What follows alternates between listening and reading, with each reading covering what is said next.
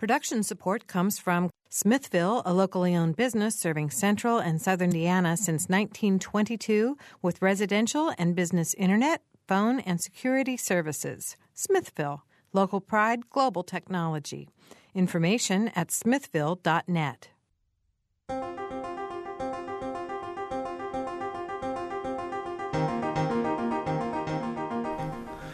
Welcome to Noon Edition. I'm Bob Zaltsberg, editor of the Herald Times, along with co-host Mary Catherine Carmichael.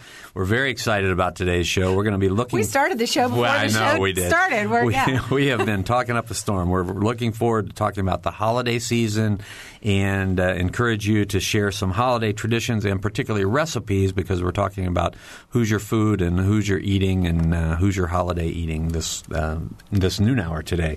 So we're going to make you all hungry. We have three guests with us in the studio. Joanne Stuttgen is the a food folklorist and the author of Cafe Indiana, a guide to Indiana's down home cafes. Also, Jeff Tabor, who's the uh, chef and chair of Ivy Tech Community College Hospitality Administration Program. And Harriet Armstrong is with us. She's the Health and Human Sciences Program Assistant for Purdue Extension in Bartholomew County.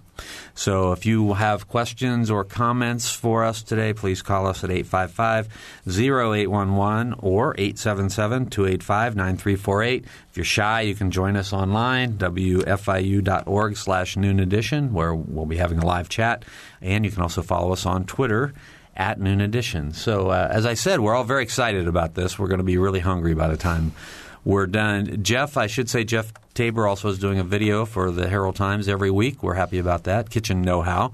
And uh, good to have you here in the studio. So let's talk Thank about you. your background. You're, you said you're not a Hoosier, right? You're transplant. Well, I am a Hoosier. Oh, yeah, Hoosier. Um, my family's, oh, my okay. parents are transplants, but uh-huh. I am a, I am a Hoosier growing up in Indianapolis. But we had a little discussion about Indiana Hoosier traditions, and I don't know if I had very many Hoosier traditions it took me a long time before I figured out what the sugar cream pie was.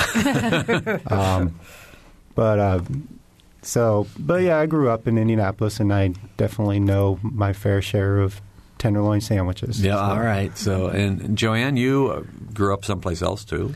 I grew up in Minnesota and have lived in Martinsville, Indiana since 1990. And I'm like Jeff, there was a lot of learning that I had to do about what it is that Hoosiers ate and what it is they love to eat and what it is that defines the Hoosier Hoosier culinary tradition. So mm-hmm. it was a it was a good cultural experience for me. All right. And Harriet, you did grow up here. I did. Mm-hmm. I'm a farm girl from White County, just north of Lafayette, Indiana. Mm-hmm. Okay. So how would each of you describe, I mean, in like 25 words or less, the uh, Hoosier culinary uh, tradition?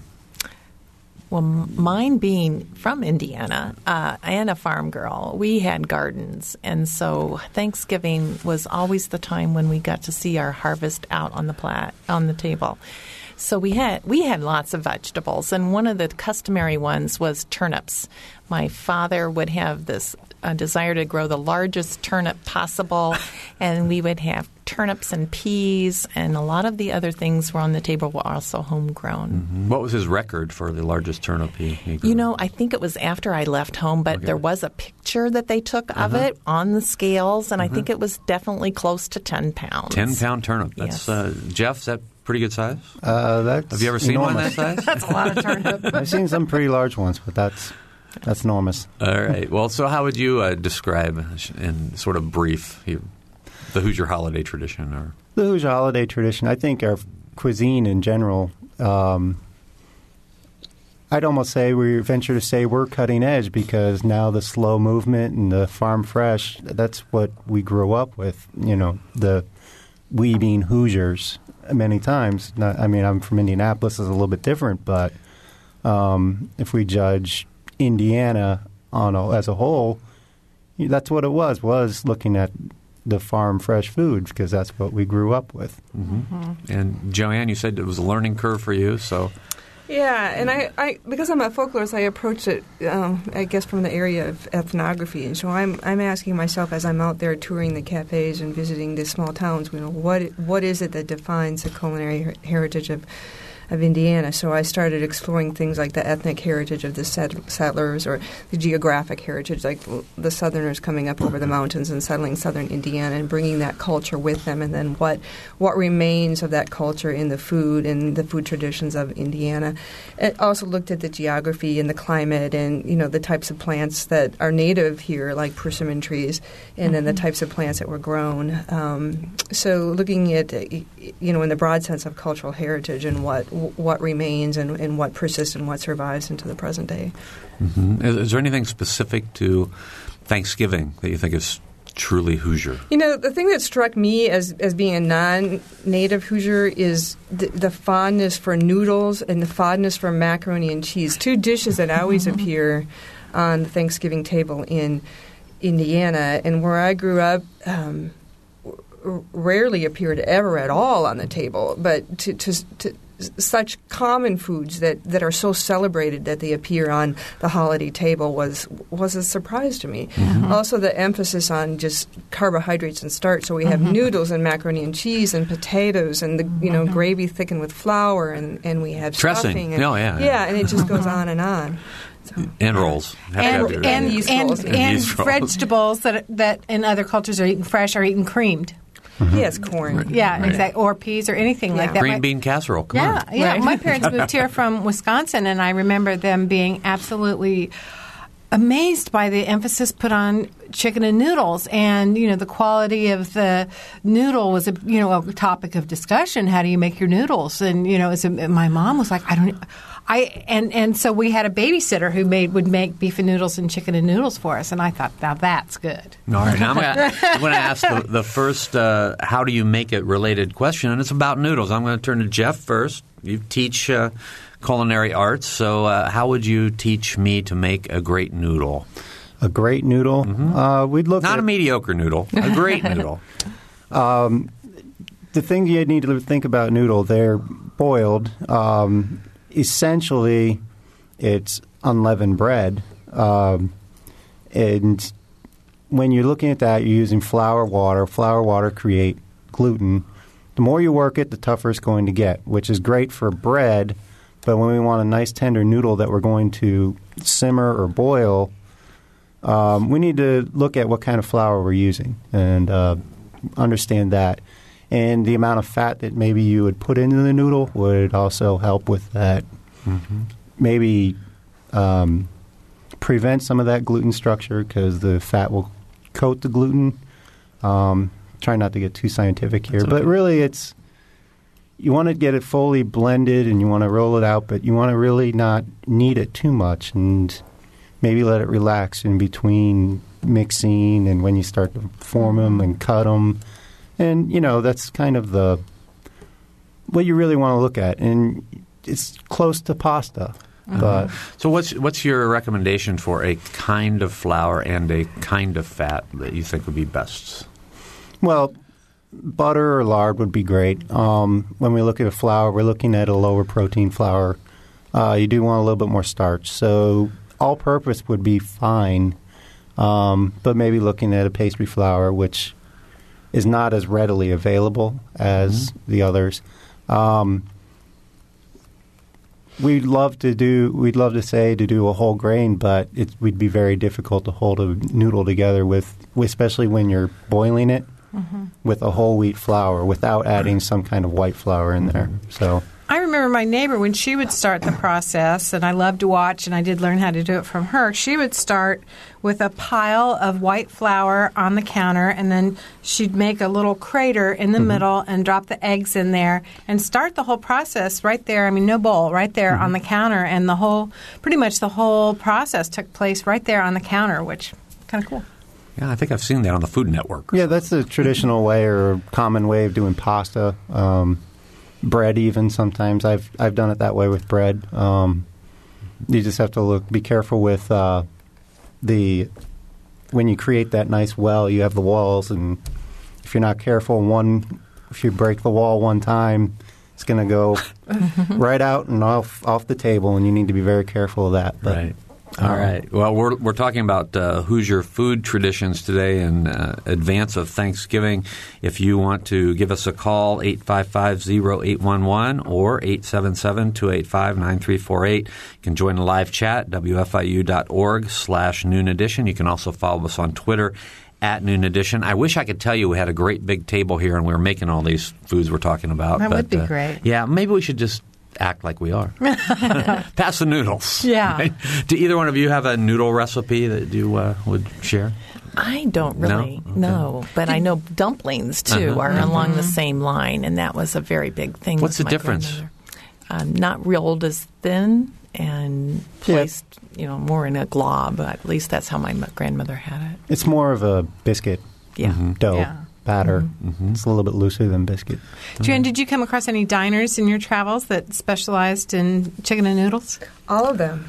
That was a big thing. I You know, know. really, they, I would visit the cafes and I'd ask, you know, what's the top selling dish in your restaurant, and inevitably it was chicken and noodles. I mean, and if so, if someone would ask me what is the, you know, the iconic entree for the state of Indiana, I would say chicken and noodles, with beef and noodles being a pretty close second, but chicken really trumps beef.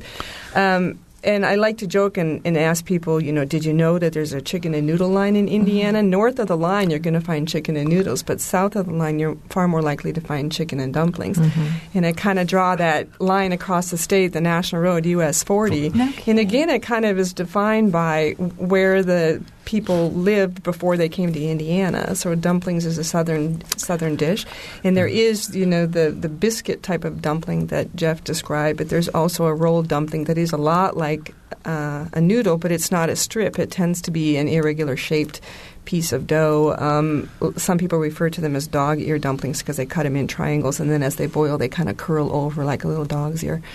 So it was really distinct and uh, you know really interesting to, to for me to find this geographical cultural difference in the state.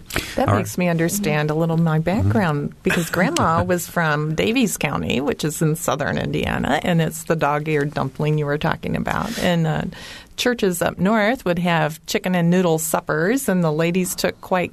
Um, a lot of pride in their noodles, and it was kind of like a church secret as to what recipes they were using for that. Let me re- introduce you to our speakers. That was Harriet Armstrong, who's Health and Human Sciences Program Assistant for Purdue Extension in Bartholomew County. Right before that, Joanne Stuttgen. Joanne was talking about uh, going to the cafes. She's the author of Cafe Indiana, a guide to Indiana's down home cafes. And we also have Jeff Tabor. He's a chef and chair of Ivy Tech Community College's Hospitality Administration Program. We have our first caller on the line, so let's go to Nancy. Nancy? Oh, hi. Hi. Um, yeah, my name's Nancy Hutchins, and uh, I think this is actually a great show. Uh, I grew up on a farm in Greene County and was the family cook from the time I was about 10, and then left the area and uh, lived in New York for a long time and wrote a book called Memories of a Midwestern Farm. And part of it was doing research uh, on the traditional recipes that I grew up with. And I think what I found as a part of it was that it seemed so many of these recipes came from Pennsylvania Dutch and then also Southern, uh, had Southern roots. And I know you were talking about vegetables and how um, we sort of do everything we can to kind of mask uh, the flavor of the vegetable. and I think about green beans and corn uh, and tomatoes and just, you know, acres and acres of canned goods that we used to do uh, when I grew up. But I really think, and I loved, I think, Joanne, you were the one that described how to make uh, dumplings. And you're absolutely right. And noodles, you know, to start with like the little, I mean, that was something that we did.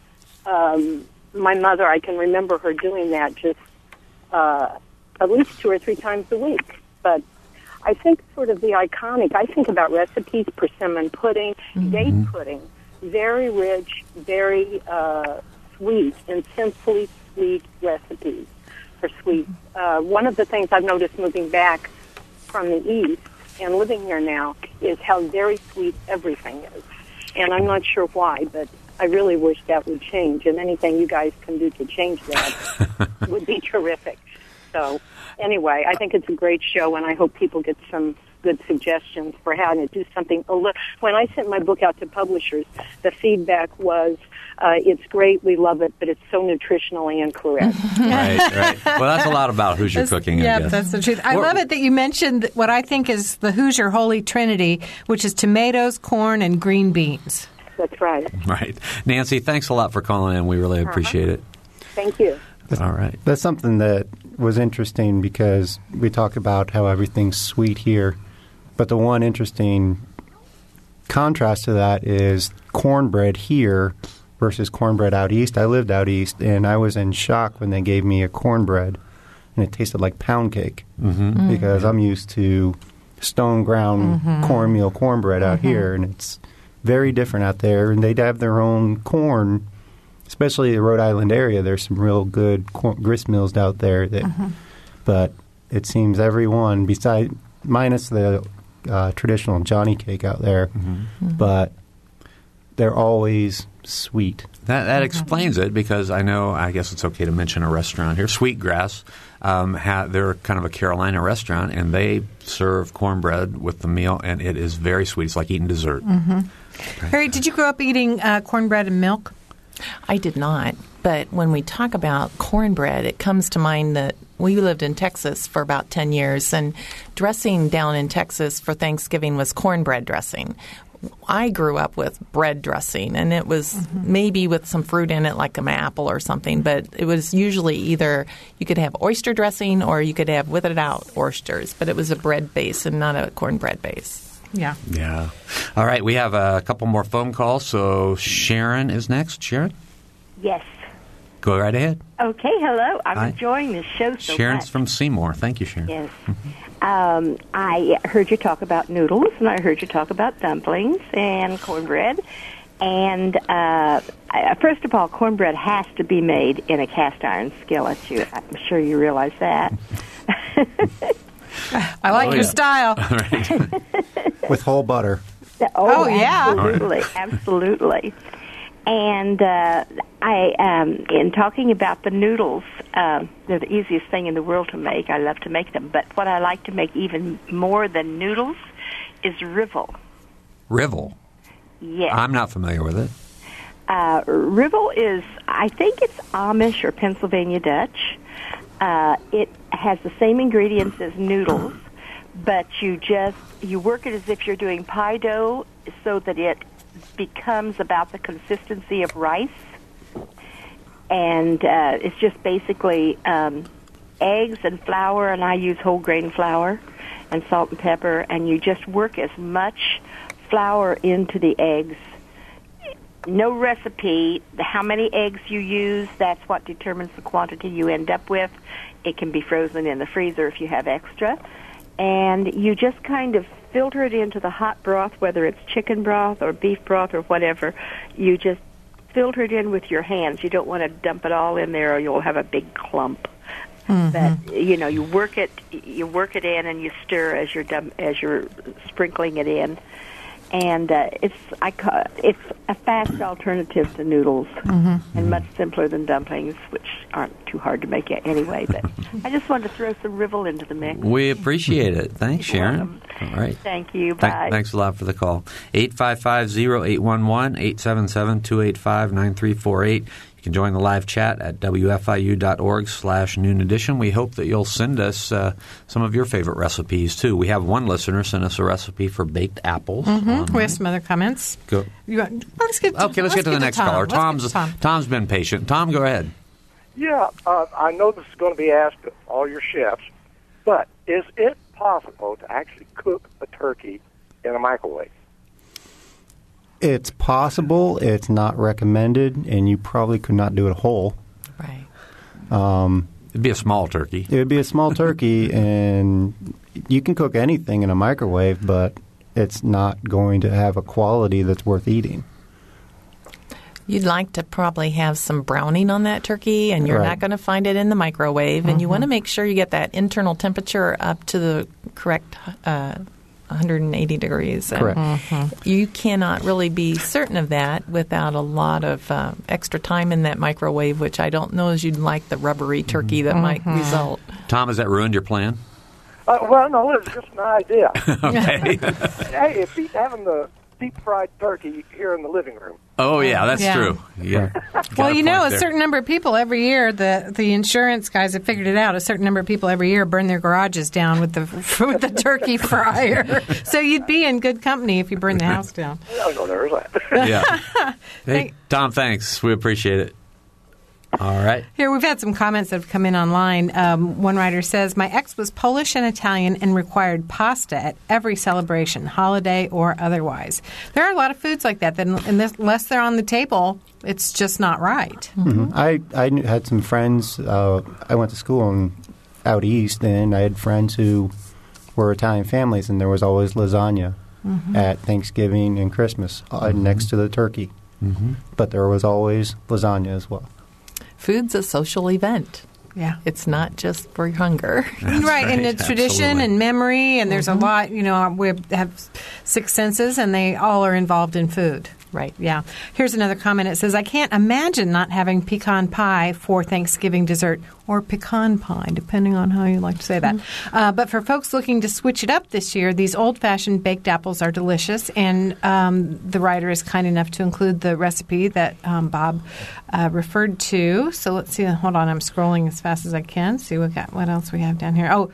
Leftovers. It says leftovers, people. Um, Americans will toss $282 million worth of uneaten turkey this Thanksgiving. Oh, that's heartbreaking. Uh, All right, let's go to the phone. Yeah. Back to the phone. Fred's on the line. Fred's from Spencer. Go ahead, Hello Fred. Hi, hey. Yeah, uh, I've been listening to your show, just not turned it on.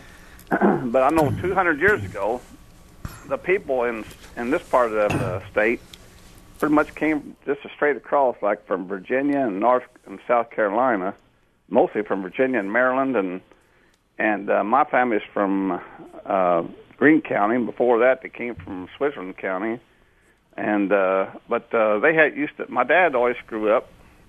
Every night he'd eat him a, a bowl of uh, cornbread and buttermilk if he had it. Not he had sweet milk, and uh, he'd use it. We always had the kind of cornbread that didn't have any sugar in it. And uh, there's also something they had. My dad, my, my family. I don't know. if- I don't know if anybody else ever mentioned it. But there's something called egg butter, and my mom had the recipe for it. She uh, uh, passed down from my dad's family.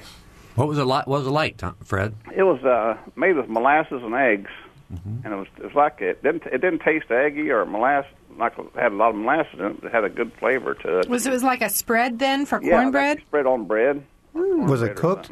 It was different, but uh, Was it was it cooked? yeah, Oh. Yeah, you had to cook it. But um, Jeff's going to be teaching about this. I can tell.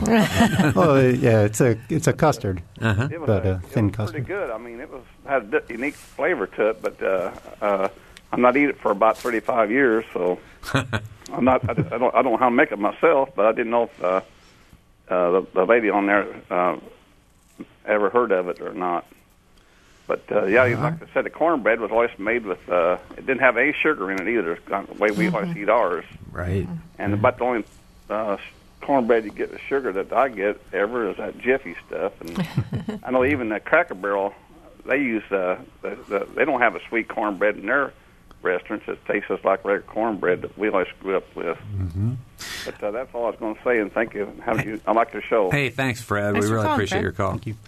So, you said it's uh, Jeff. You said it's like custard. Is what I Well, was talking about. I mean the ter- the definition of custard is sweetened eggs that are cooked, Oh, okay. um, usually with some type of thickener.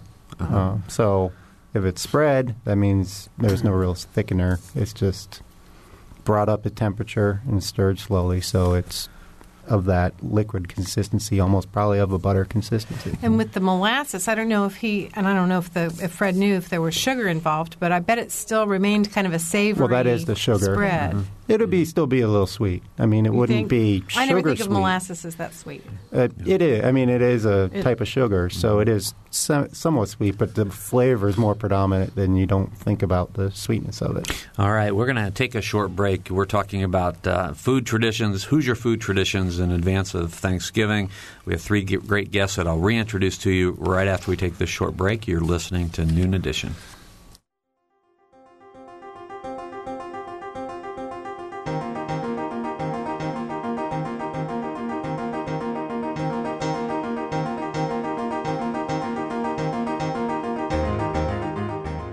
This is Noon Edition on WFIU. Production support comes from Smithville. Information at smithville.net. You can take WFIU with you by downloading podcasts directly to your PC, Mac, or MP3 player. Programs such as Noon Edition, Ask the Mayor, and Harmonia, and short features like Kinsey Confidential, the Ether Game musical mini quiz, and play and opera reviews are all available on demand. Pick them up at WFIU.org. And have you heard WFIU's news features? The WFIU News Team brings you expanded and in depth reports on topics affecting South Central Indiana. Catch the Friday feature just after 8:30 during Morning Edition, just before Noon Edition, and at 5:45 during All Things Considered. They're also archived on our website, WFIU.org.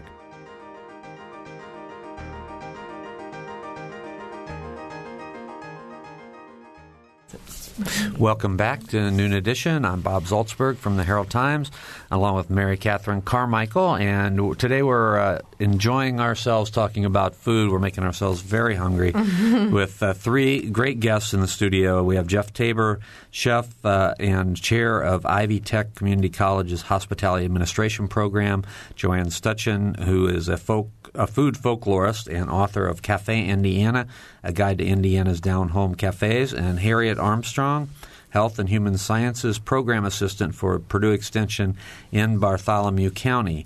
If you have questions or comments, please phone us at 855-0811 in Bloomington or from outside of the Bloomington area, 877-285-9348. You can also join the live chat at wfiu.org slash noon edition or follow us on Twitter at Noon Edition.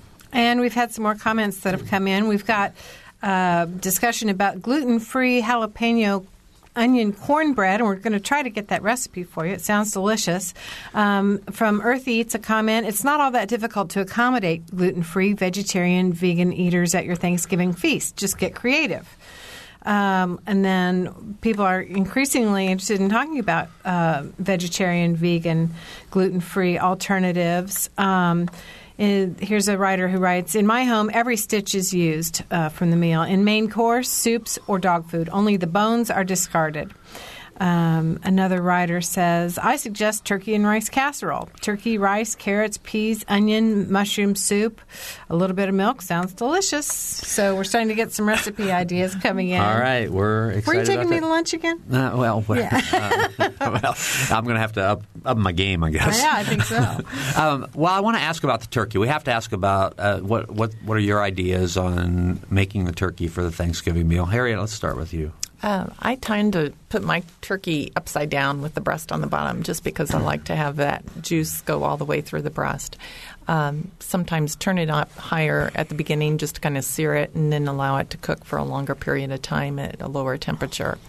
Um, and that allows me to put it on early, let it go, and then mm-hmm. not worry about it. Low and slow, 325, 350. What do you put it out? About 250. Oh, it, really? And let it go. Really low. For Okay. How long then? I mean, what, what's is there a formula per pound? Is that Oh, 20 minutes per pound. I think, yeah, I just, I'm, I'm a, when it's done, that's when it's done. you want to make you want to make sure it gets that Yeah, internal right. temperature, and that's about 180 degrees. You want to stick that thermometer in the thickest meat, uh, Yeah. whether it be in the breast or the thigh. Well, you want to try to go to the thigh, Mhm. um, right near the joints. That's where the that's where it's going to cook the the slowest. Because especially if you don't have it upside down, the turkey breast is going to be the most exposed, and it's going to uh, cook f- quickly and first. So that's why we always have dry turkey because we're trying to get it finished to the internal temperature uh, at the back of the turkey at the legs, and that's where the problem comes in, in terms of dry turkey. Okay. And so Good. Joanne, do you have any turkey No, I- tips? I, only cook a turkey once a year, and that's at Thanksgiving. And um, I always did it the way my mom did it. You know, she brushed it with butter and, and roasted it in the oven. She'd get up in the middle of the night and put it in. It was always a big turkey. Mm-hmm. But the last couple of years, I've been brining, and I really like that. I mean, I get a really nice, moist turkey. I, I, I don't get the dry breast anymore. Um, and you know, I've always just brined it in salt water, but uh, now I'm I'm interested in brining it in apple juice or apple cider or uh, maybe stuffing the cavity with fruits. Um, so, unfortunately, I'm being invited out this year, so it doesn't look like I'm making a turkey at all. But, um, but I'll probably pick up a turkey when they're cheap here, and then you know, squirrel it away in the freezer and give it a give it a brining One- treatment later on. I'm real cautious about the brining and the salt solutions added just because of the health concerns with the sodium. I have a niece whose uh, heart uh, um, issues, and she has to make sure she watches her salt. So uh, I love to stuff the turkey with citrus and allow some extra moisture through it in that fashion. But you, looking at what your health concerns are for the people within your uh, party that are going to be there is th- for Thanksgiving, I think is a big thing to take into consideration. You need to be careful when you're brining also because if you're buying your turkey from the grocery store, many of those have salt solution added to them and they should not be brined or otherwise they will be way too salty. Um, they almost have a what they would refer to as a brine, but it's more of an injected salt solution in them. Um, so if you have a fresher turkey or fresh turkey, then those would be uh, you could brine those. You'd be amazed when you look at the uh, label on the frozen turkey and see what the sodium content is. It's very uh, amazing if you're looking for to avoid sodium. We have some comments online, but okay, so when you go to choose a bird, where do you guys stand on the uh, fresh versus frozen and the uh, organic versus non organic? Jeff, you want to go first? Um, you know, honestly, I've never just. I grew. I've always been in city situations until I moved here, and this was the first year I was going to do a fresh turkey, actually. So I'm going to try it out and see. Um, and it's going to be. I'm still on the fence of whether I'm going to brine it or not. Um, when I roast the turkey, um, and obviously, if we are going with a and not organic or not organic is not really what my concern would be. It would be if I'm looking at a fresh turkey and you know looking. We're in a great situation here where we can easily find out where the turkey is coming from if we go to a fresh turkey, and looking at how they were raised. Um, that's one thing that I've grown to love being here in Bloomington and in this area, Monroe County, is uh, that opportunity. And I would look at that um, especially. And then I would, you know, I'm not, if we're looking at that and looking at how it's fed and what it's fed and that, then personally, this is my personal thoughts, obviously, then, you know, I'm not going to, I'm going to concern myself more with that than necessarily organic. Mm-hmm. Mm-hmm. Do you guys want to comment at all? Opinion? I buy a turkey from the grocery store, but I scrutinize the labels because I don't want one that's injected because I don't know what that stuff is. You know, so I'm I'm looking for a turkey that's a turkey. I don't want any fillers. I don't want any, you know, injection of any kind of thing. I'm just really squeamish about it because I don't know what that stuff is. Mm-hmm. So I'm not I'm not concerned about whether the turkey is organic or whether it's fresh. I just want one that's a turkey. Mm-hmm. And I'm not either concerned about the organic nature of the turkey, but I am about the sodium content. And last year, honestly, I went with something other than turkey because of trying to avoid the sodium for some of the people in my family. I'm curious as to what, because it probably wasn't ham if you're No, worried about I, sodium. I went with a roast, and it was just allowing for less sodium and not having to be concerned about that. Okay. Our phone numbers again are 855-0811, 877-285-9348. And you can call us and talk to Jeff, Joanne, and Harriet about uh, any any uh, questions you have about the Thanksgiving meal or any other Indiana food traditions. And also you can join the live chat at wfiu.org slash noon edition. And we've had here's a comment that came in online. It says, My son in law's Thanksgiving tradition is to serve all new gourmet dishes using recipes he finds on chef sites. He kicks everyone out of the kitchen, including his wife, and does the whole feast himself. Wow. I wonder what he cooks. That boy was a find. I wonder if I could join them. Yeah. Me being a chef, this is a great day for me to sit down and relax. Yeah?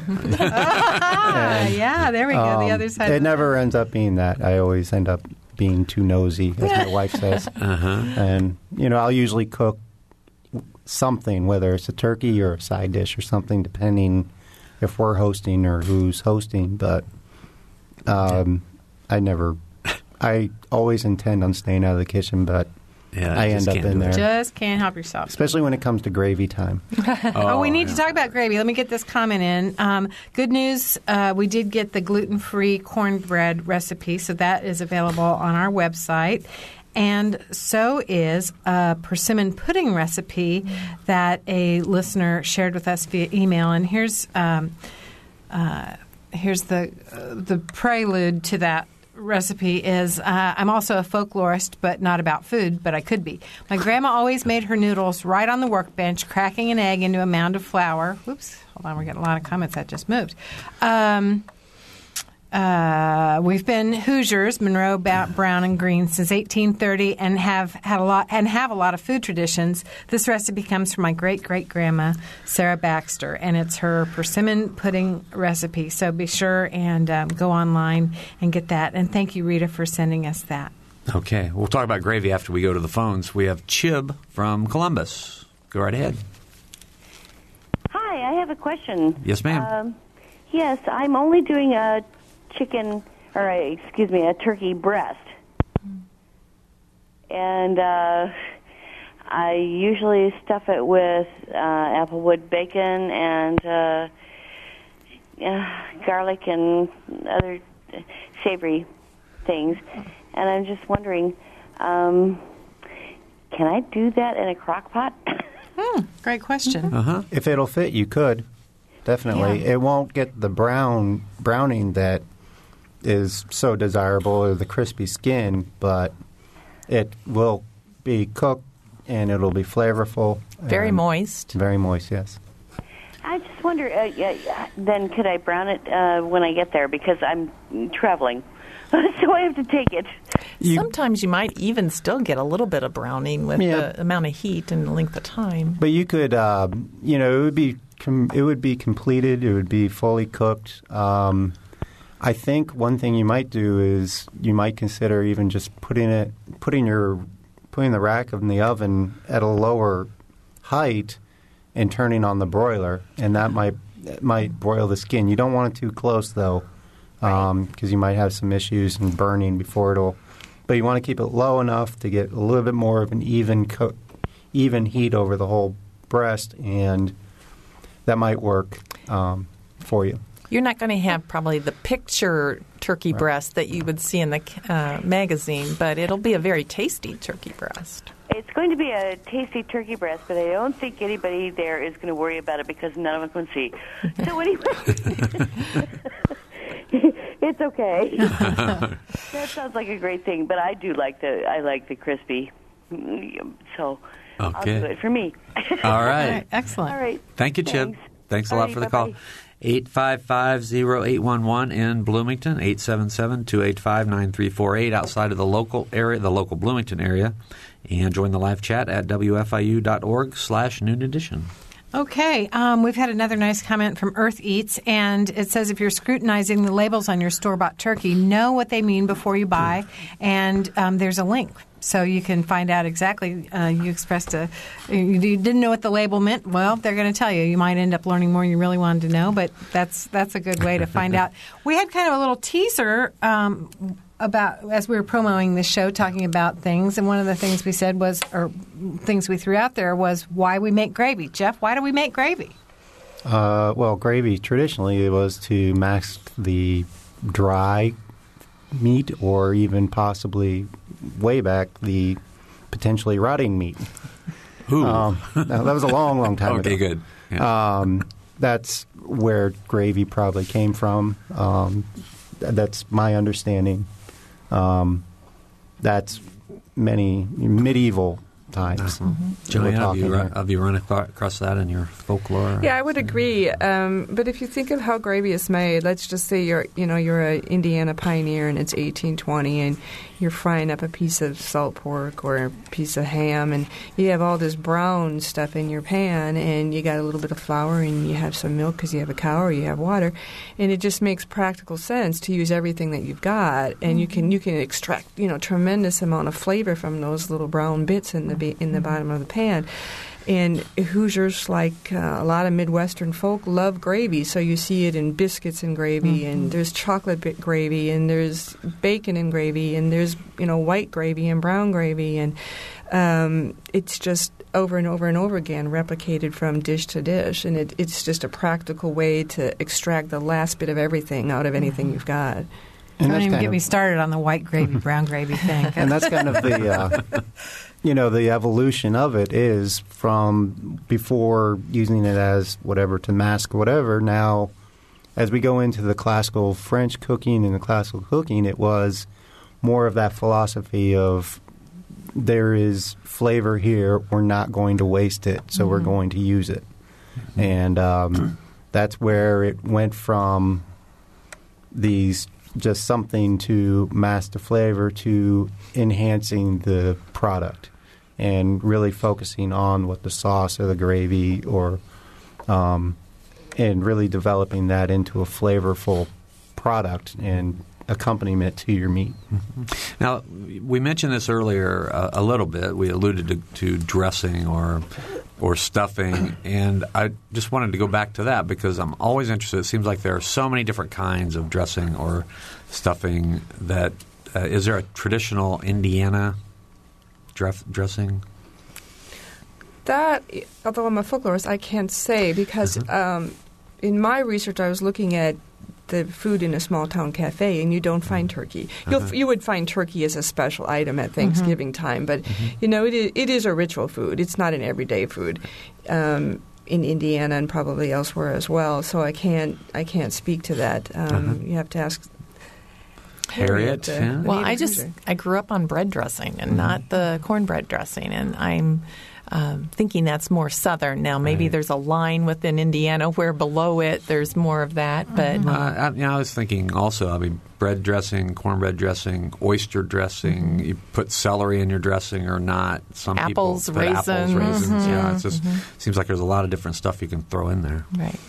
I really like placing it outside the bird just because of safety reasons and then not having to worry about the temperature. And it's really not necessary to put it in the bird because everybody says, well, you get the flavor from the bird. Well, if you cook a bird and you have the juices and the the broth at the bottom, um, and you look at how much is released from that bird, and you think about, oh, I'm going to use that for the gravy, and the amount there is not needed for the amount of gravy they're going, you're going to use. There's always a ton of gravy left over.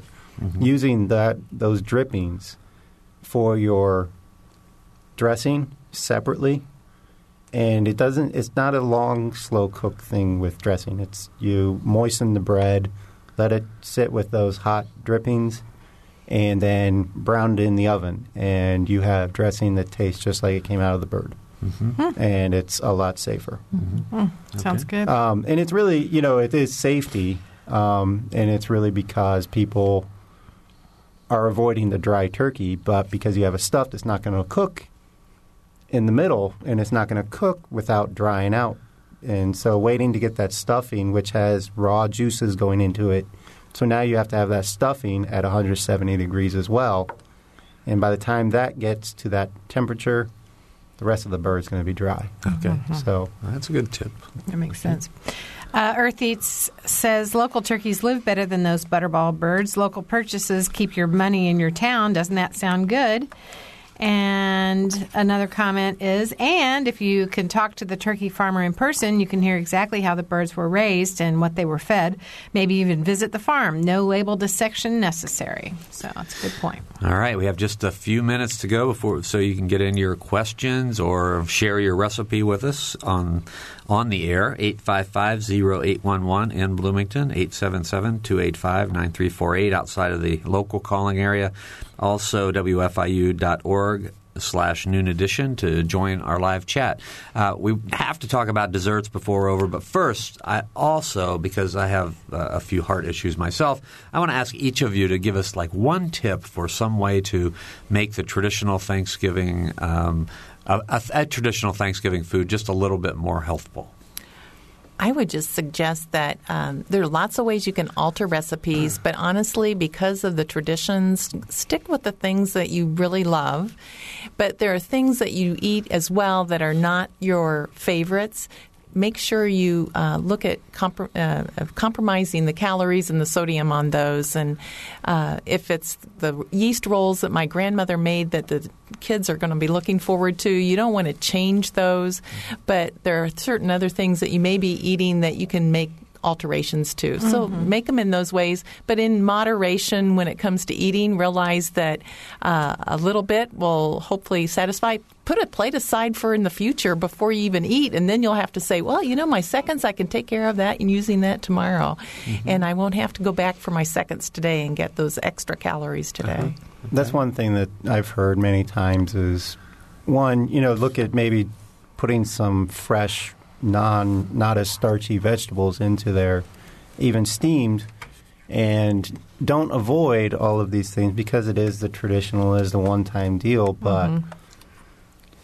Stack your plate up with the vegetables and then have sides a little bit of these. And then another one, another tip was always, you know, eat your veg- eat the vegetables first, obviously, but then maybe even eat half the portion that you have on your plate, and then this is the time for conversation too. Then you kind of just set it down, enjoy your a little glass of wine or something, and try to start a conversation and wait a little bit and see how really hungry you are for that rest of that plate. And you might be surprised as your stomach settles, as the food gets in there. You might be surprised that you know your your eyes were bigger than your stomach, mm-hmm. Mm-hmm. and just give it some time. All right, Joanne, any tip?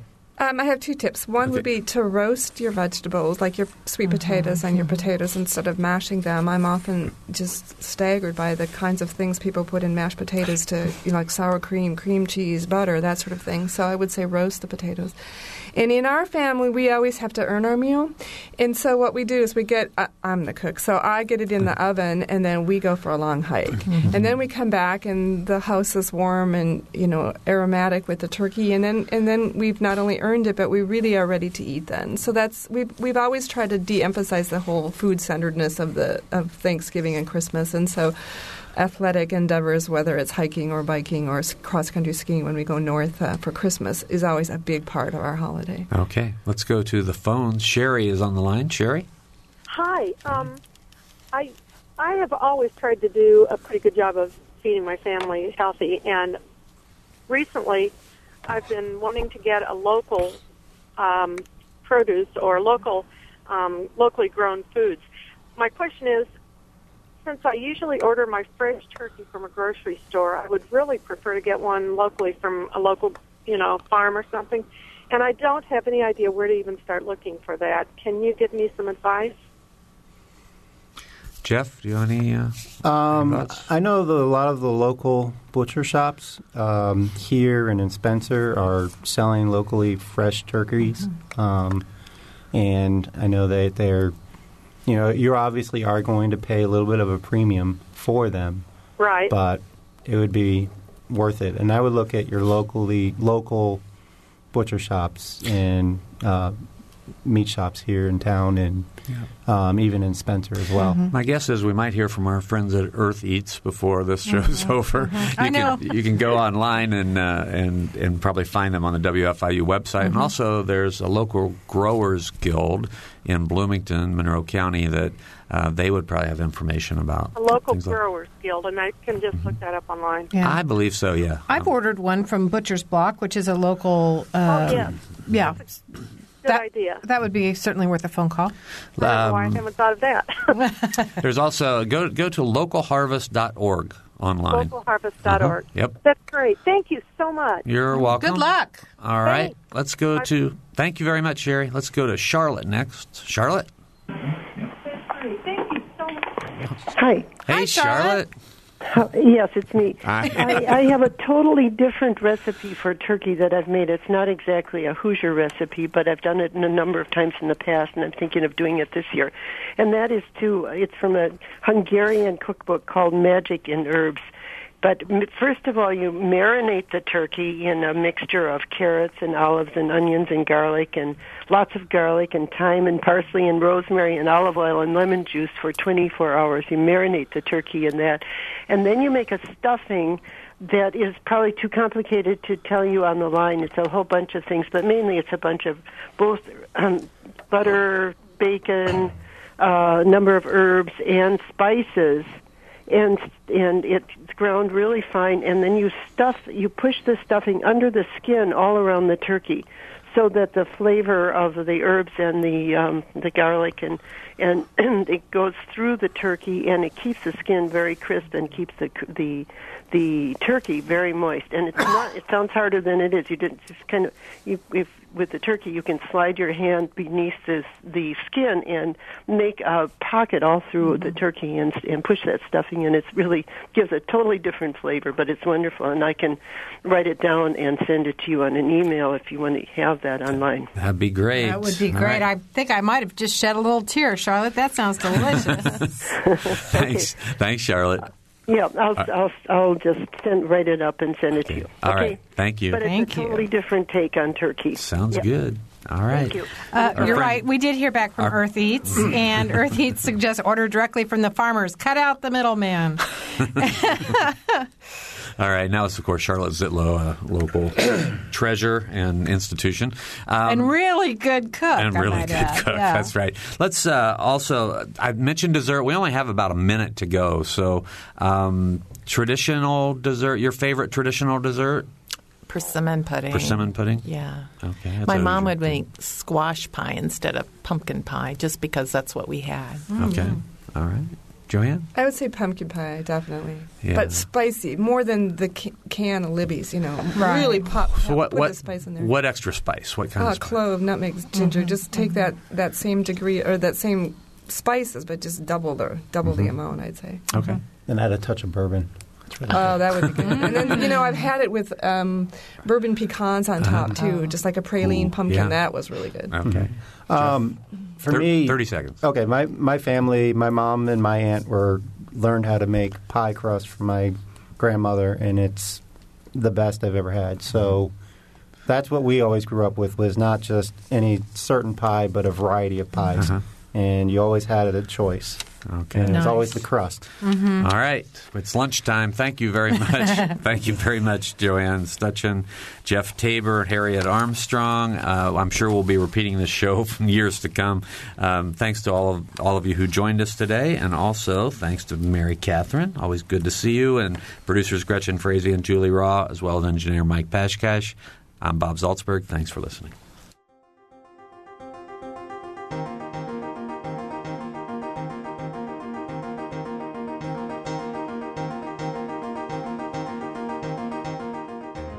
Noon Edition is a production of WFIU and the Herald Times.